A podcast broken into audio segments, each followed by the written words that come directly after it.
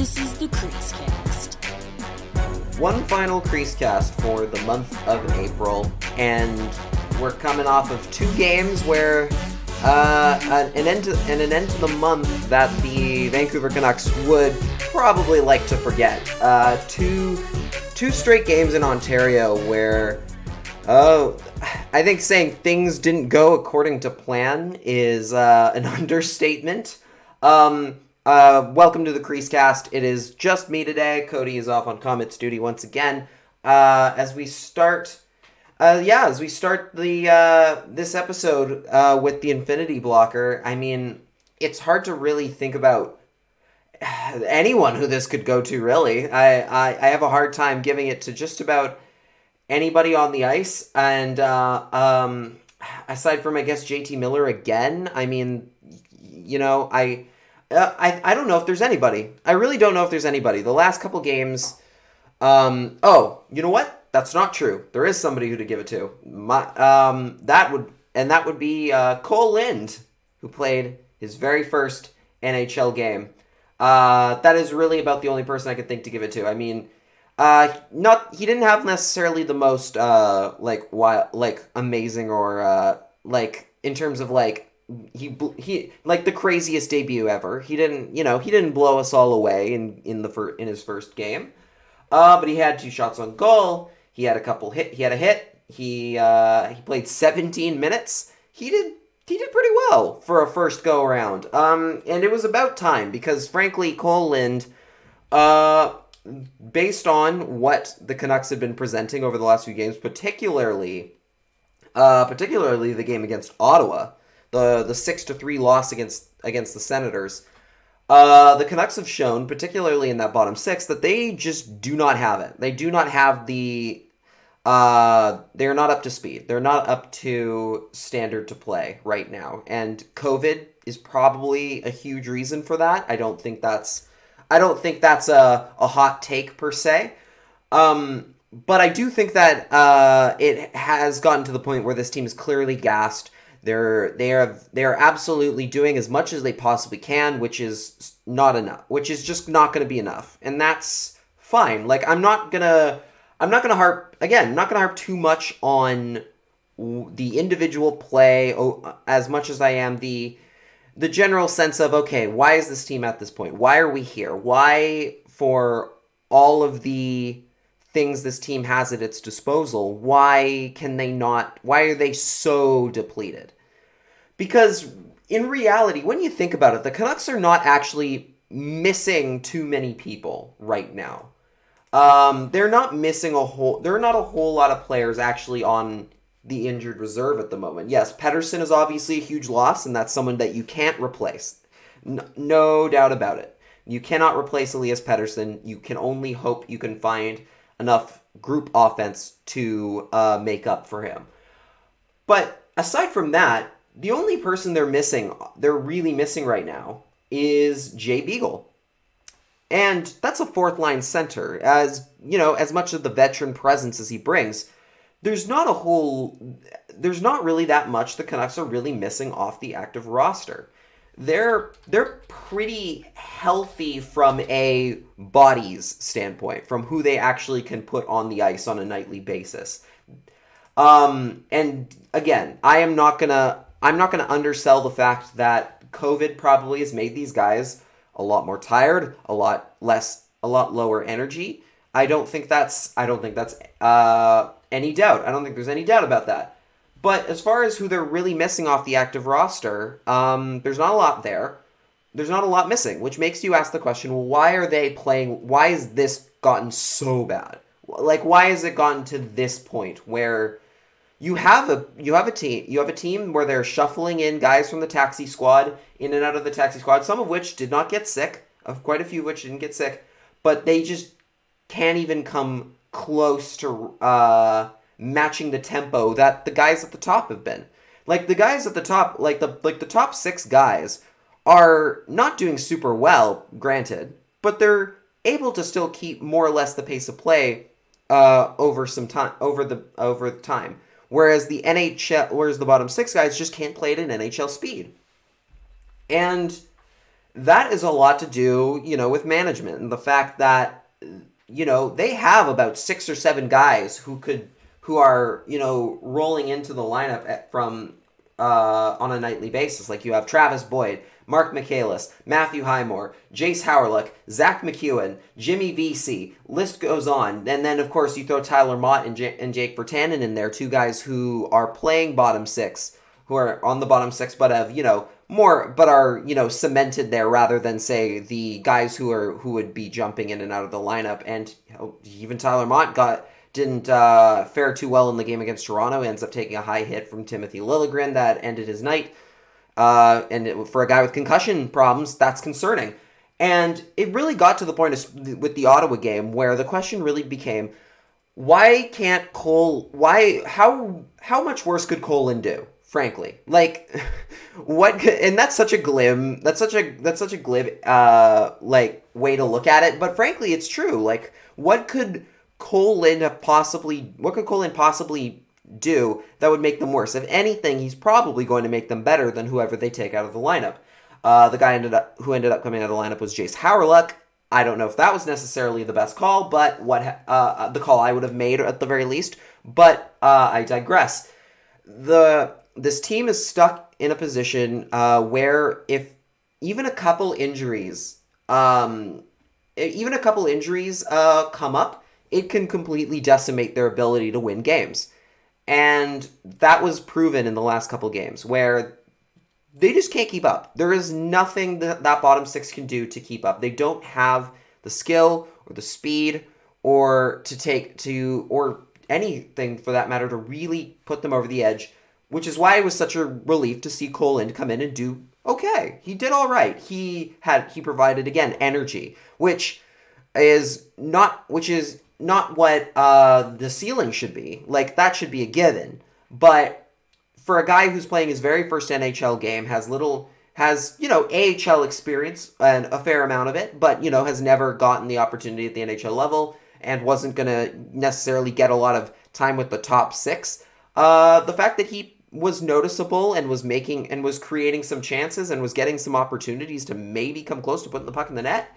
Uh, matters. That does matter because if he can match that tempo uh, going forward and they can find more guys who can do so, it bodes better for the team uh, as they head into this next, as they head into the rest of the, the final, what, 13 games of the season or 12. Am I remembering that incorrectly? I'm sure it's probably, I'm sure I'm close. 13, around 13 or 12 games remaining on that schedule. Um, Yes, they have uh they have uh, 12 games left. 12 games remaining on their 56 game schedule.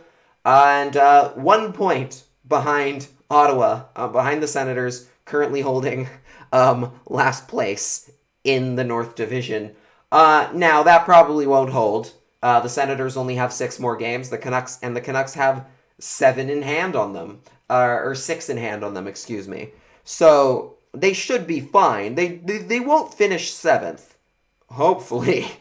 But um, it does kind of there. It does definitely cement the fact that um, the, the the playoff the playoff aspirations are over, and I hate and I hate that. That's too bad because again, this division is such a, a crapshoot that it is possible that teams who shouldn't be in the race in a normal year are still gonna have a good chance at cracking that last spot technically they're still in it, but it's not going to be for much longer. And Montreal is definite that that that uh 12 point gap between them and the Habs is going to be very difficult to make up in 12 games. You got to be averaging you got to hope that what you do better than 500 and you have to hope that the Canadiens lose every single game for the rest of the year pretty much uh, just to get there. So you're running out of your the runway is very clearly running out. And at the very least, you just hope that they can do their best at this point. Again, like, no one is going to expect this team to tank because there's nothing really to tank for. Um, there's nothing, and there's there's no real benefit for this team at this point and where they're at to make some magic run into the playoffs, especially considering how gassed this team looks. Do you really want them if to play another potentially four or seven games? Uh, just to cook them even more for uh, before next season when I think it's I think I would argue that it's going to matter a whole lot more next season. Like this playoff doesn't feel like it matters all too much. And I get that every season matters like champion there's a championship on the line, but I think the fact that there are no fans in the building and there hasn't been all season and there won't be for the rest of the year as far as the Canadian teams are concerned, it doesn't feel like this matters. It very much feels like this is just kind of killing some time and some entertainment time um, before the next season. So there's not really any benefit to having them go out play four play four or seven games, get slaughtered by a Toronto or an Edmonton, and potentially risk long term health of more players. So you just hope that they finish as as best they can. Like if the Canucks finish fifth, which is which I think is entirely doable for them, especially because I don't believe that Calgary is that much better than although some advanced stats are saying otherwise. Um, I think that's fine. I would be thrilled if the Canucks finished uh, fifth uh, in the playoff, fifth in, fifth in that race, finished as high as they possibly could, and uh, and went into the offseason holding their heads high that they gave it their best effort. And Kole Lind gives them that. Uh, that was a bit of a long turnaround to say that Kole Lind is part of the reason why they're doing all right. But yeah, Infinity Gauntlet uh, for Kole Lind and for the Canucks as a whole. I think that they just doing as best you can for the rest of the year should be the the should be the uh, the the bar to set. Don't set a don't set a uh, a precedent of we're going to be easy to play against. We're your we're a guaranteed win. That's all I think we can ask of these players is just give it your best shot. Do what you can. Find and for the management and the coaching staff, find the time to bring in some of the players who deserve an extra shot, like Jack Rathbone who's to say that throwing in Rathbone in favor out instead of uh, say maybe you give Alex Edler an extra night off or a J- or Jalen Chatfield who's only playing twelve who only played twelve minutes uh, the other who only played twelve minutes against Toronto. Um, why not give why not give Jack Rathbone the opportunity? He's sitting on the taxi squad ready to go.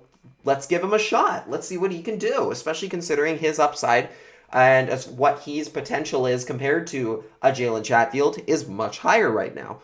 I think it's much better off that you give those guys the chance to show what they're made of. Maybe give Jonah Gadjovich a chance uh, at the end of the season. Call him up for a game or two. It would uh, it would uh, mess with his quarantine, or maybe they just let him finish the year. We we shall see. Um, but you you start giving the opportunity some of the younger guys who you think have deserved a shot to play in the in the NHL for a couple games and see what they're capable of, especially in the cases of like Lind, of Lind, who uh, of course is potentially has to be exposed in the Vegas in the or Vegas Seattle draft, which of course is uh, expansion draft, which was made official today. The Kraken officially becoming the 32nd franchise in the NHL after making their final whatever hundreds of millions of dollar payment to the league uh, a little un, a, a, nice bit of chump change uh, in the Canucks pocket. I believe is something to the like 15, 20 million dollars. That's uh that's worth uh to a Pettersson and a Hughes contract. I would I would say. Um, so yeah, that's where the Canucks are at at this point. You have to start giving the opportunities to the guys who can play, especially considering the fact that they're going to be coming in fresh, which has been the biggest problem for this Canucks team of late is that they are just gassed. There's so many times we talk like the Edler, um, the Edler kneeing incident with Zach Hyman, where Edler and Myers got caught out on the ice for three minutes.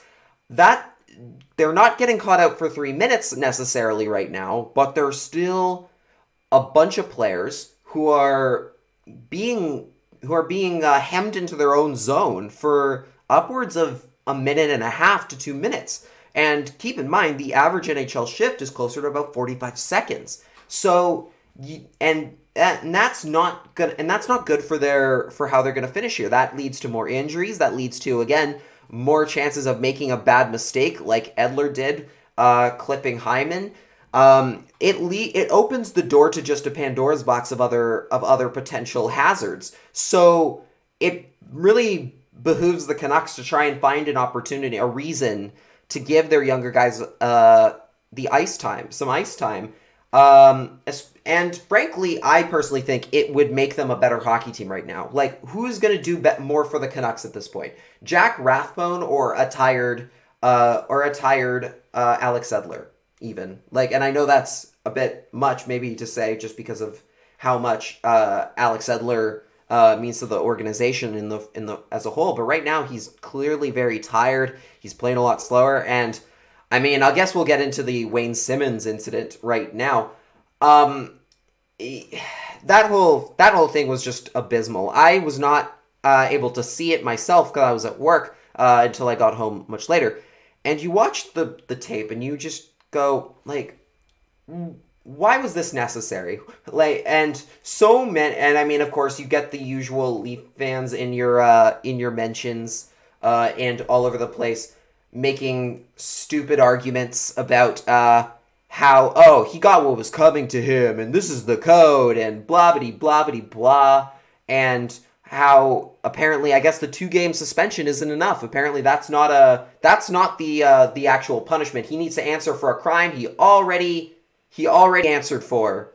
Uh, Alex Edler, who notorious apparently dirty player who's never had a fight in his entire life up until today. Very very stu or on yesterday, sorry. Very very stupid.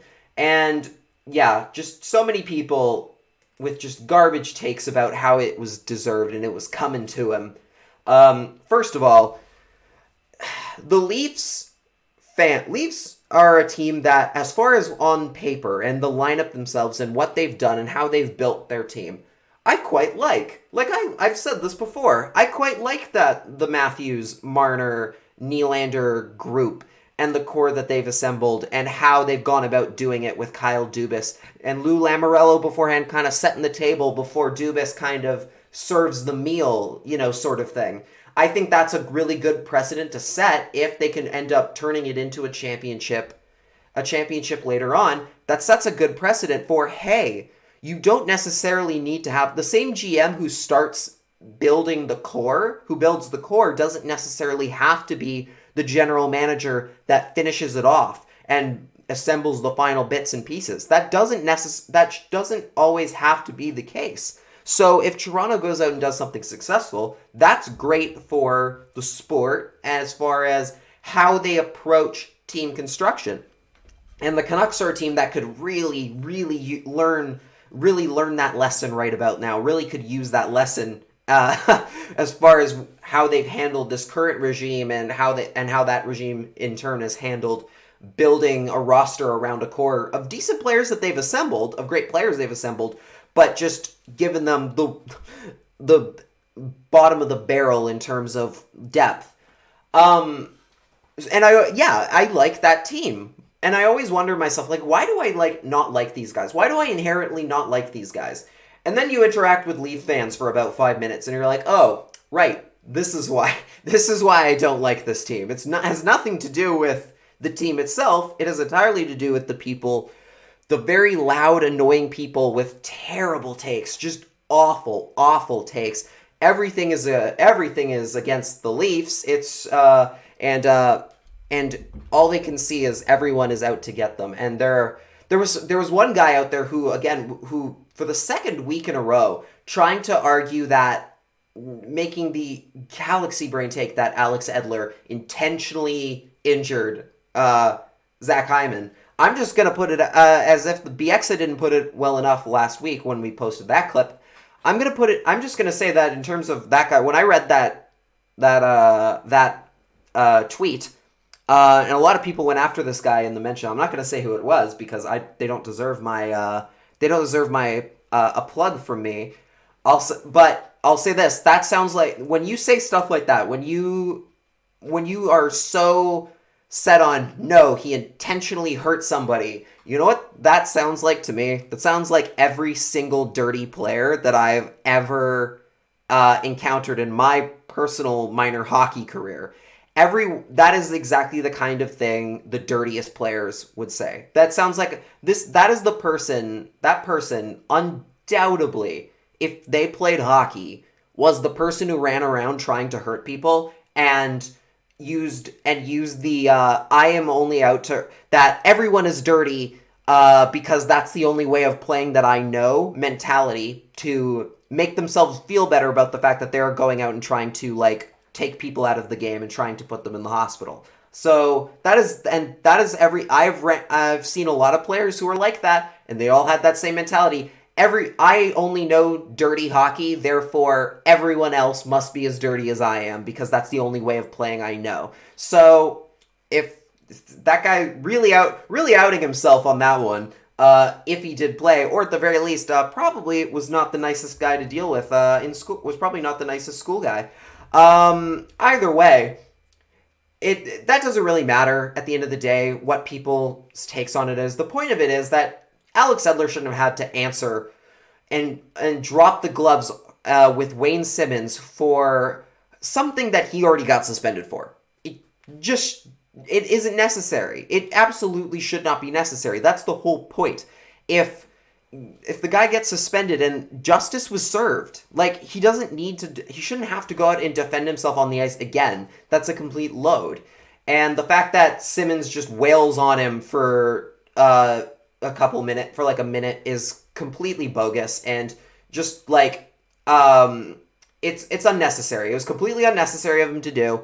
Uh, a very very a very very goony thing, a very very goony thing, and this is the kind of stuff that needs to be just wiped out of the game. Wayne Simmonds is a good hockey player. Like he shouldn't like he's not he shouldn't have he shouldn't be out there uh, just to like uh, beat up a guy who already got suspended. Like that's clearly not what he's his. That's clearly not the only thing he's good for. He's got plenty of things of he's got plenty of capability uh, to play at that level. So for him to be for them to basically using him to like waste like waste his time going out there and fighting and or or if that's how he felt he needed to spend his time that's a huge that's just a load. It's just stupid. And this is the kind of fights and the kind of mentality in the game that needs to just be wiped out. It is the worst. It makes hockey less fun for everybody. It is not good. It is not entertaining to watch a guy get beat up over something uh, that they shouldn't need to that already ha- that already got dealt with. It's just pointless and just trying to purposely make a bigger scene than needed and trying to make a big show of being a big man, even though there was no reason to have to make that play. Uh, there's no reason for that to happen, and yeah, it sets the whole tone for that entire game and just how the Canucks very much they looked, you know, lackluster. It wasn't there. The energy wasn't there. Lots of open shots. I think every single goal uh, the the Leafs uh, put put up against the Canucks was kind of an open shot. Like they got, I think there was the Nylander, there was the Nylander goal at one point. Uh, I'm just trying as I try and uh, re go back. You know, there's the Matthew, there's the Nylander goal in the first. There's the Matthews one timer, the Pierre Engvall one timer, and then there's a uh, and uh, again two goal those uh, those second two, particularly the Engvall one. I think uh, Holtby would have liked to have back. It wasn't necessarily Holtby's best outing. Uh, but again, even at even in the later stages, he found ways to kind of hold his team into it because that was all he could do. Thatcher Demko uh, had a rough night against the Senators on on Wednesday, and to his credit, I think he did as he did as best he could given the circumstances. He wasn't getting much help, and for Vancouver, you have you the the gas in the tank's gone. I mean, I don't know what else much else there is to say.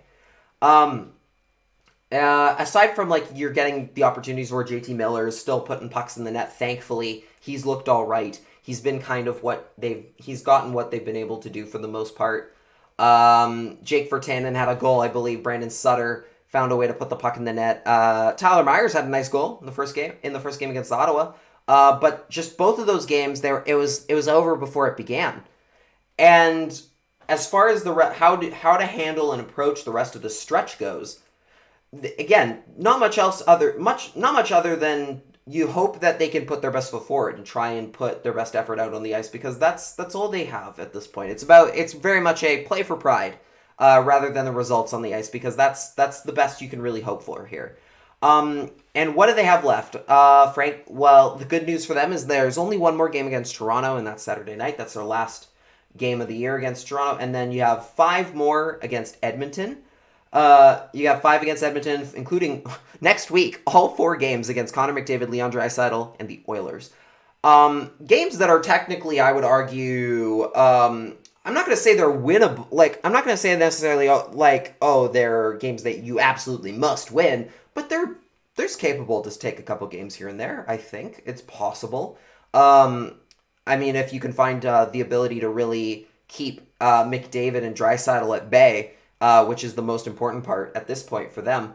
Um, and the Oilers are a team that's looking to try and clinch their officially clinch their uh, their playoff spot. So you have to uh, you you you want to find a way to um, put the fear of God into them a little bit. You want to play spoiler. That's kind of what you have at your as, as your opportunity at this point. Is can you make it can you make it more difficult for the teams at the top to make the playoffs and try and really scare them put a make it a little bit more difficult for them going into the postseason if possible, because that's all there really is left for them to try and hope for at this point.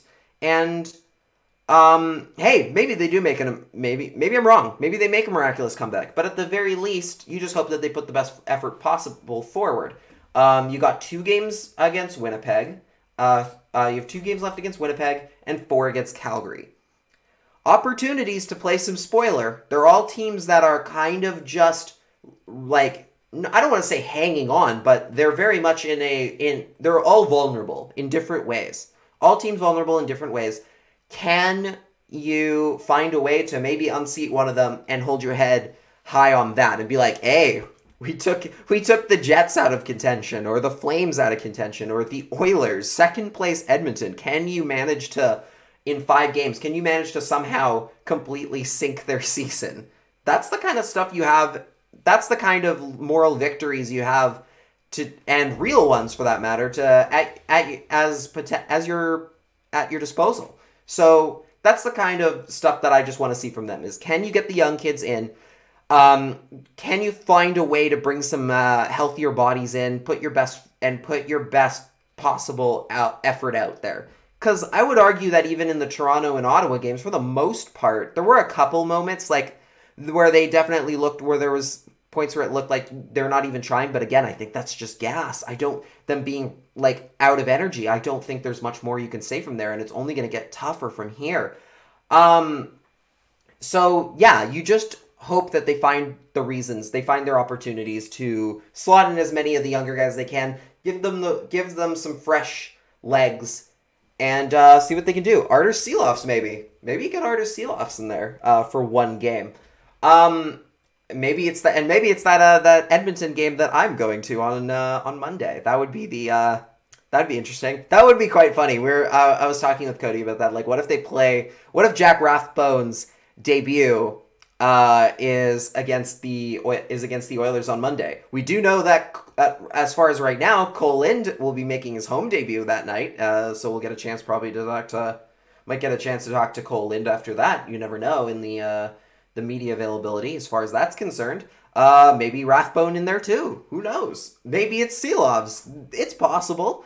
Uh, Michael DiPietro uh, won't be back, but he played a phenomenal game today in his uh, Comets debut. His I get sorry, I should say his pro debut this season.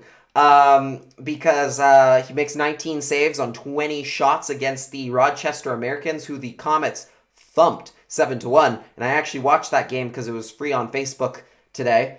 And um, wow, the the AHL is uh, much different than the last time I covered it, uh, especially based on you know Cody. Uh, if you remember on our last one of our uh, our recent episodes, Cody talked about how it's a lot more ECHL guys uh, because of the taxi squad. Uh, the defense is a lot more um, is a lot has a lot more holes in it for the most part. The goaltending isn't always up to par uh, and it's going to be a much it's a much more uh, it's a much more chaotic affair right now because of all of those factors. And sure enough, Comets come in, wipe out Rochester seven to one. There's a bunch of scrums, uh, lots of power play goals. Um, there was a very late, not great hit by Vinny Arseneau late in that game uh, that uh, injured a, that injured an American. Uh, but DiPietro held solid, made some great saves and there and uh, you have and it's great to see him back after over a year of not playing. He finally gets his chance again, and he makes it count. Um, he looks a lot uh, better uh, as opposed to you know this time last or that point last season, his last game. And uh, a lot of that has to be due to Ian Clark. He mentioned him in the post game that Ian Clark is the uh, is is the uh, has is the best goalie coach of all time. I believe. I think he said some. I think it was right. I think that that was the official quote. If I can go back and find it, something along the lines, uh, which is yeah, he's the best. In my this is from Chris Faber. Uh, in my opinion, he is the best goaltender coach in the world, and that's Mike DiPietro on Ian Clark. Um, interesting, and uh, of course that comes out on the day that, uh, according to Kevin Woodley, there is buzz that Ian Clark would might be going to Philly next season, uh, or also possibly Toronto. Um, so yeah, man, there is nothing good to talk about. Even when the good stories have something uh, just lousy attached to them, is there? You know, this is this was already going to be a short episode, just based on the fact that do we really eh, like? It's I was already had to do this episode on my, by my by myself today, and just again couldn't watch the first game really, uh, other than the highlights because of the fact that uh, it was at a a two thirty afternoon start. Why? I don't understand that at all. I guess there was a late Wednesday night game that they had to make room for on the broadcast schedule. I guess, but I don't. 2:30 p.m. on a Wednesday. I'm so mad about that. That's the dumbest thing in the world. Uh, very poor scheduling uh, as far as that game is concerned. Um, I guess if you wanted to hide people from the disaster that it ended up being, maybe well done, I guess. Um, but again, couldn't watch that game. And I was coming into this episode just like, oh, I'm really dreading talking about this. Like, talking about these two games where the Canucks just looked so dead in the water. They could not keep up with the worst team in the division by at all for two straight games, and and then the and then of course the best even the and of course the best team had wanted nothing to do with them either. It was just they were just a fly on the Leafs shoulder. So what do we talk about today? For the most part, is kind of my quest was kind of my question going into this. Um, but um, you know, we've already been at this for 30 minutes. I won't keep it much longer, but we do have two more things to go over before we call this an episode, starting with the playoff p- picture, because it's getting a lot clearer. Toronto has its playoff spot clinched up. Obviously, we already know that. Um, uh, since the, I believe since the last time we recorded, uh, or actually this happened on the day of, the Florida Panthers and the Tampa Bay Lightning both clinched a playoff spot in the Central. Tampa, you expected. That was coming. That was a mile down the road. We knew that was going to happen. Florida, on the other hand, was not.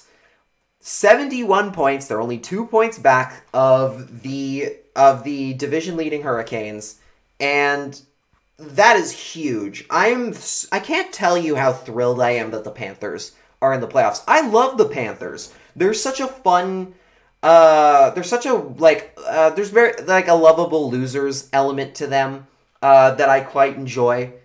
Um and they've they've really earned their way to these playoffs this year. This was uh not a fluke by any stretch for them. They played some incredible hockey down the stretch, even whilst they dealt with injuries like Aaron Ekblad, like losing Aaron Ekblad, uh, Sergei Bobrovsky not necessarily playing uh, up to that. Uh, what is it? That insane ten million dollars? Is it ten million that he's making per year? Uh, that cap hit.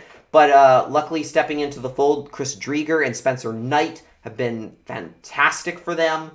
Uh, yep, ten million a year. Oh boy. Oh, Sergey, buddy, Bob. What's rough day for Bob? Um, they they earned this so much. They and that franchise as a whole has worked so hard just to win. I just want to see them win one playoff series. Is that too much to ask? I hope not. Um, and right now, from the looks of it, if things stay the way they do, and I really hope they do, um, we would get a Florida Tampa fi- uh, first round of the playoffs, which is honestly such a dream matchup. Uh, the battle of the sun of the Sunshine State never happened in the playoffs before. It would be the very first time, and I am so here for it. The Jersey matchup would be great. The storylines would be awesome. I've watched some of their games this year, uh, the games between those two teams this year, and it has been good hockey, intense. Like there's an actual sense of a rivalry there for the first time ever. Like what a potential to be the best matchup of the first round of the playoffs, hands down. I am so hopeful that it sticks that way, especially with Florida holding home ice advantage. I want that so badly. I want to see the Panthers make it into the playoffs and play the Lightning in the first round and win. That's what I want to see. I really hope that happens for them and I hope that they get that Carolina makes it to the second to the second round as well so I get my an even more of a dream Florida Carolina uh, division final. Uh, just two of my favorite teams in the league going at it uh, for an, for a series would be fantastic to see. Um, please make that happen. Please, please let that happen. Uh, Eastern Division, please hold. Please hold as as is. Is that the Eastern Division or is that the Central? Um, where are my standings? Central Division. Excuse me. Uh, and right now there is still a bit, and there's a huge gap between all the team, those those three teams, and fourth, uh, the fourth place Predators with 56 points. The Predators, holy, came out of nowhere to actually kind of be in the playoff race right now. Good for them. Um, but they're just holding off Dallas at this point, uh, and that's kind of the that's the real question: is uh, can they hold off Dallas and hold on to that final fourth? I don't think so. I think the Stars are going to end up coming back and taking that one, uh, taking that fourth and final spot. Which Dallas and hey, Dallas Canes would be a very good series within its within its own right. I would love to see that as option. Um, I just don't think Nashville's going to hang on. I don't think that's I don't think that's necessarily going to happen for them. Um, in the West, uh, we've already talked about the three teams that have the that have it locked in, um, and then you throw the Coyotes into the mix. They did win tonight, three nothing over the Golden Knights, which is stunning to say the least. But um, they're a few points back. They're kind of in. They're just kind of looking. They've been kind of slowing down of late. The momentum hasn't been there for them. I think it's St. Louis's position to lose in that case. And so, uh, but you never know. I would, I, uh, I would prefer to, I would, would I prefer to see Arizona? Probably not. I think the Blues play a more entertaining game. Actually, the Coyotes are a boring team. They didn't go, uh, they didn't make any moves at the trade deadline, which was the wrong decision in my opinion. They should be the team that should have gone for it harder because this was going to be their best opportunity for a while to make it in, and they wasted it. So never mind. They don't deserve to make it in. I hope not. Uh, St. Louis hold on to that, even if that means I have to watch Jordan Binnington in the playoffs. Um, and last but certainly not least, we'll talk about the Mass Mutual East Division. Uh, Washington uh, and Pittsburgh both clinched their tickets today, or in the last couple days. I um, I honestly will say I'm stunned that Pittsburgh's back in the playoffs. That is one of the biggest surprises of the season to me. I thought they really had. I thought they were stale. I thought they were done. Uh, especially after the way they went out last year. Uh, they bowed out to the Canadiens in that uh, that qualifier series. I really thought they were cooked, and that they were going to need to really do a proper retool before they were going to get back to the postseason. But hey, they came back this year, did pretty decently, and they're now tied for the for first in that division. Maybe that's just a uh, maybe that's just a matter of that division not being super great, but they've uh, hats off to them. Hats off to uh, uh, the management team and the coaching staff there who's gotten them to play. I would argue play above their weight class. I guess you know any team with Crosby and Malkin has the aspirations and the potential to be a playoff to be a good playoff team and make the playoffs. But I really didn't see this coming. I was absolutely on the Pittsburgh is going to miss the postseason this year. There's too many good teams in that division. There's no way they make it this time around. Uh, I was very much had that uh, mentality, so, and they proved me wrong. Good for them. They proved they totally proved me wrong. Good for them. Um, the Islanders holding third, the Bruins holding fourth, and um, the Rangers I think still have a chance of possibly making it. They're running out of time though, uh, with only four games left in their season. They put up a very valiant effort, especially for a young team that's really um, just uh, just starting to develop uh, into their own. This was not the year necessarily that they were going to make a playoff push, um, uh, but it's coming for them. They're getting closer. They're definitely getting closer. Next season, there's going to be the expectations are going to be a lot higher. I think. I think they're going to be a uh, for a pretty formidable opponent down the line. This year just wasn't their year. Uh, there's just too many good teams in front of them again. Um, the one team that has been surprising uh, as far as their year is Philadelphia. Won the division last year, eliminated from playoff contention this year.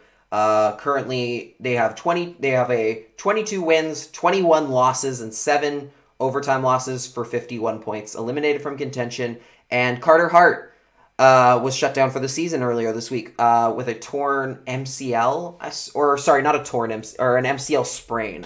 I believe it was the official language uh, used.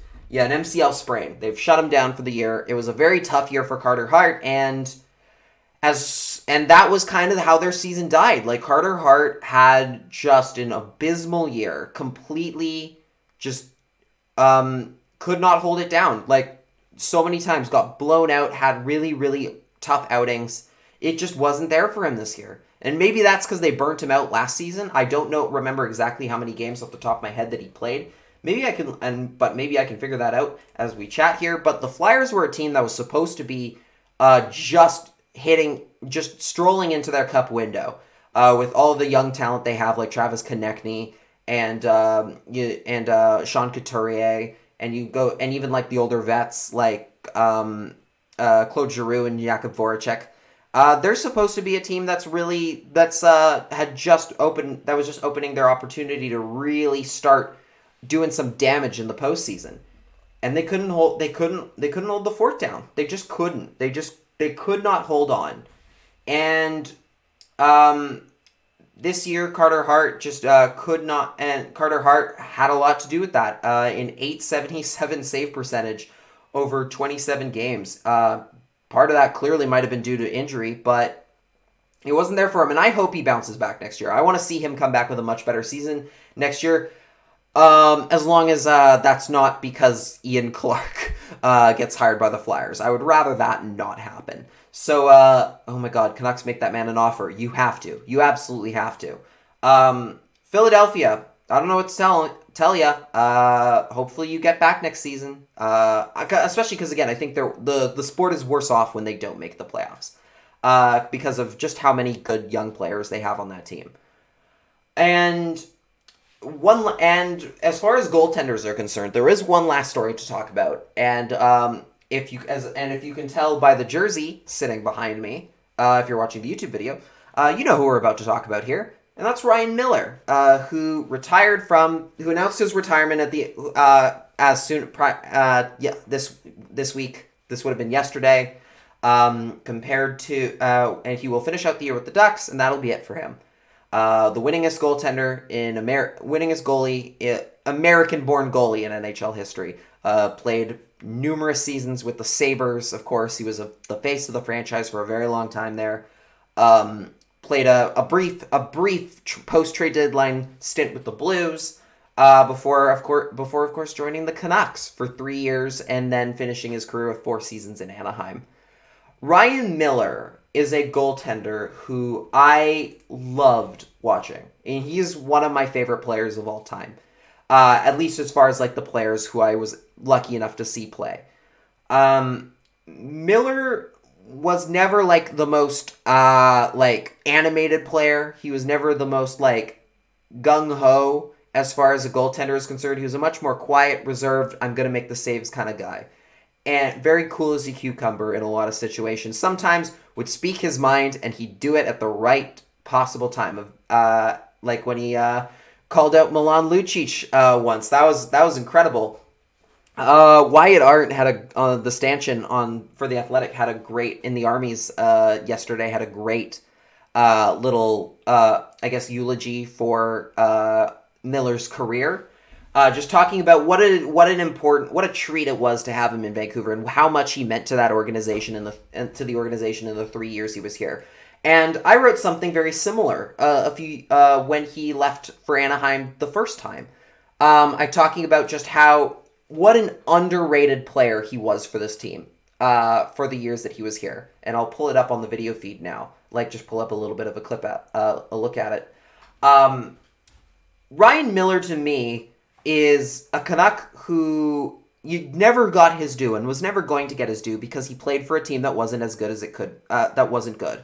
Um, they had the one playoff year while he was there, but the rest of the year was very much retooling uh, and tanking. It was not a good team, and I think Miller, for what he provided that for this team and the stability in net that he offered, particularly uh, in regards to buying time for Jacob Markstrom and and uh, Thatcher Demko to a certain extent as well. Um, the the time that he bought for them and by being as stable and fantastic in net as he was really did the Canucks such a solid and a huge favor. Um, he did a lot for this team for a guy who was only here for three years and, you know, n- never really sniffed a good shot at a Stanley Cup while he was here.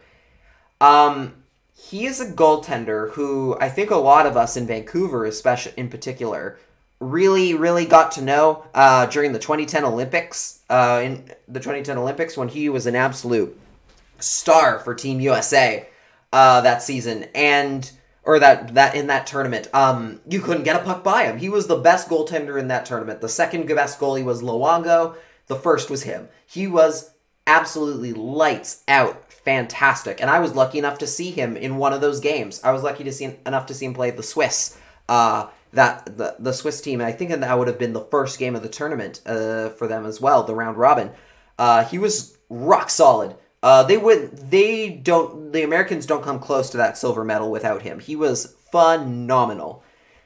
And then and you know he ne- there were there were points where he just didn't get the the credit he deserved because of the fact that he played on some teams that just weren't as good. Um, like you know the Sabres really started to go downhill uh, right after he uh, right as they traded him. They traded him off the team more or less uh, because the team was doing so poorly. It was time they were like, okay, we're not going to make Miller sit through a rebuild because he's been such a loyal soldier for us. We're going to trade him to a contender. That ended up being St. Louis. Didn't work out long term. Didn't work out long term, obviously. But the Canucks took care of him for three years, and I I I am to this day I am I miss Ryan Miller. He was a fantastic goalie to have here. I think the Canucks uh, were so lucky to have him for the years that they did. He really provided a proper stopgap between Luongo and Markstrom that was needed and clearly proven to be the right decision. I've given Jim Benning a lot of flack, obviously, on this show um, and in my writing before. Ryan Miller was a good call. That was his best signing to this day. What, in my opinion, is the best signing he ever made, hands down. Uh, everything he did for this team, and I think he never got the credit he was due, not just because of the fact that he wasn't as good, but because he wasn't necessarily the most charismatic guy, like I mentioned before. Like Roberto Luongo wasn't necessarily super charismatic when he started in Vancouver, but by the end he was Strombone one with all the tweets and just the jokes. And such a funny guy to be around making like my contract sucks the poetry everything. He was a fantastic just character by the time he was by the time he left the canucks in 2014 uh, and eddie lack same deal. Uh, incredible social media presence. Uh, had always had jokes and quips and was always interacting with the fans and one of the few players that did and he became a fan favorite in, in vancouver because of it to the point where people were clamoring for him to start games over Miller uh, because of just because of how much they loved him. Even though I personally was like, I don't think he's the better goaltender. I I always felt that Miller was the better call.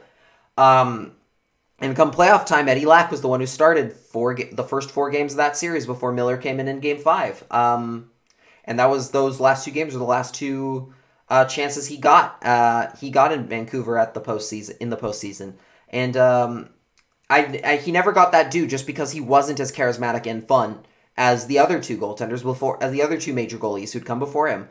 And I think that was always kind of, and I, that was always too bad because he was such a great leader for that team, and what he and those and what he provided to that locker room is nothing short of incredible. He was he helped uh, defend Troy Stecher from Matt Martin uh, completely gooning it up and uh, sucker punching him and like completely jumping him in the behind the net.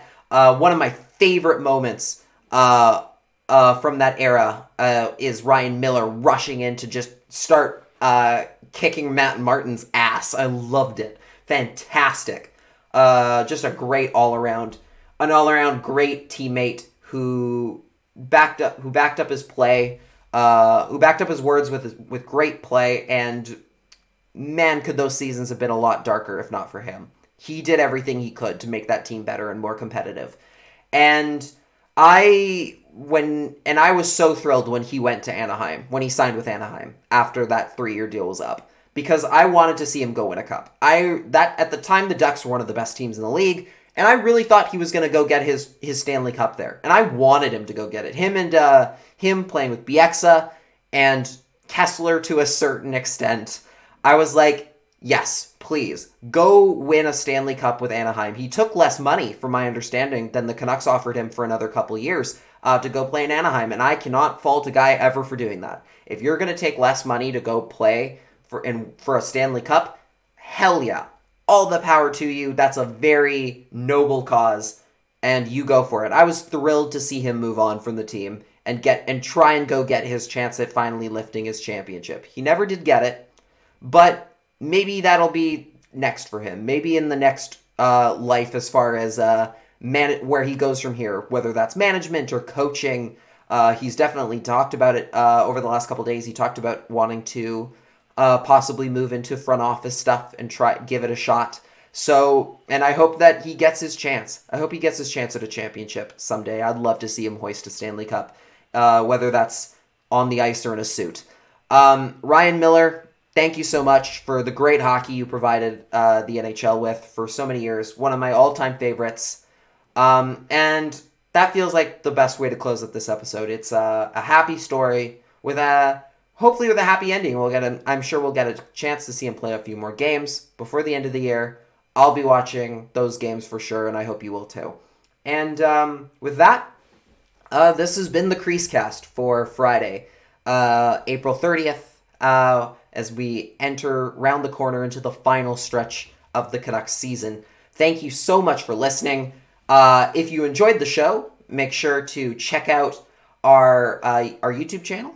Uh, if you make sure you uh, give us a like on this video if you're watching the video version, hit that subscribe button and the, tap the bell icon to get notified when new episodes come out. Uh, we and make sure to give us a, leave us a review on all your on your local social on your on your uh, podcast platform of choice. It really helps us out, especially on Apple. We might showcase some of them if you if you uh, leave a review. Make we might uh, we might shout them out in in a future episode. So definitely uh, look out for that, and you can subscribe to us on all sorts of uh, podcast platforms out there. Um, you can follow myself on uh, Twitter, Instagram, Facebook, and TikTok at Lach in the Crease. And you can check out my work at lachinthecrease.com, where I write the North Division Power Rankings every Sunday. And uh, definitely make sure you're following those social media platforms if you're not already. Um, all of them, uh, absolutely all of them, because uh, on Monday I'm going to be doing some uh, some pretty cool, some pretty neat uh, stuff that day uh, in regards to the Vancouver Canucks that uh, you will definitely want to be uh, keeping an eye on. Instagram, I usually do stories when I cover games live. Like uh, I cut, I take video from the press box. That's the sort of I do that sort of stuff. Uh, there'll definitely lot, be lots of pictures and whatnot for you to chew on, as well as the article that I end up writing. So definitely make sure you're following on all of my platforms this t- this this time around this week before Monday. And uh, as far as Cody is concerned, uh, you can go follow him on Twitter at Cody Sievertson. You can follow him on Instagram at Comets Harvest. And you can go read his work at cometsharvest.com, where he already has a full recap of today's game against the Rochester Americans already up uh, and ready for your enjoyment. Uh, we retweeted it on the Creasecast Twitter plat- on Twitter account. You can go find it there. Oh yeah, check out the Creasecast Twitter account. We have that as well at the Creasecast. We're also on Instagram at uh, at Cre- at the Creasecast and Facebook at just Creasecast. No the. The other two, Instagram and Twitter, are the Creasecast. Facebook is just Creasecast. Um, and that is it for this episode. Thank you so much for for listening, and we'll be back on Tuesday. Uh, with a whole lot of stories to tell, I am sure. Whether or not this weekend goes the way it's planned to for the Canucks standpoint, I can guarantee you next episode is going to be a one of the mo- the best episodes of the year, and I can say that with full sincerity. We'll be back on Tuesday. Good night.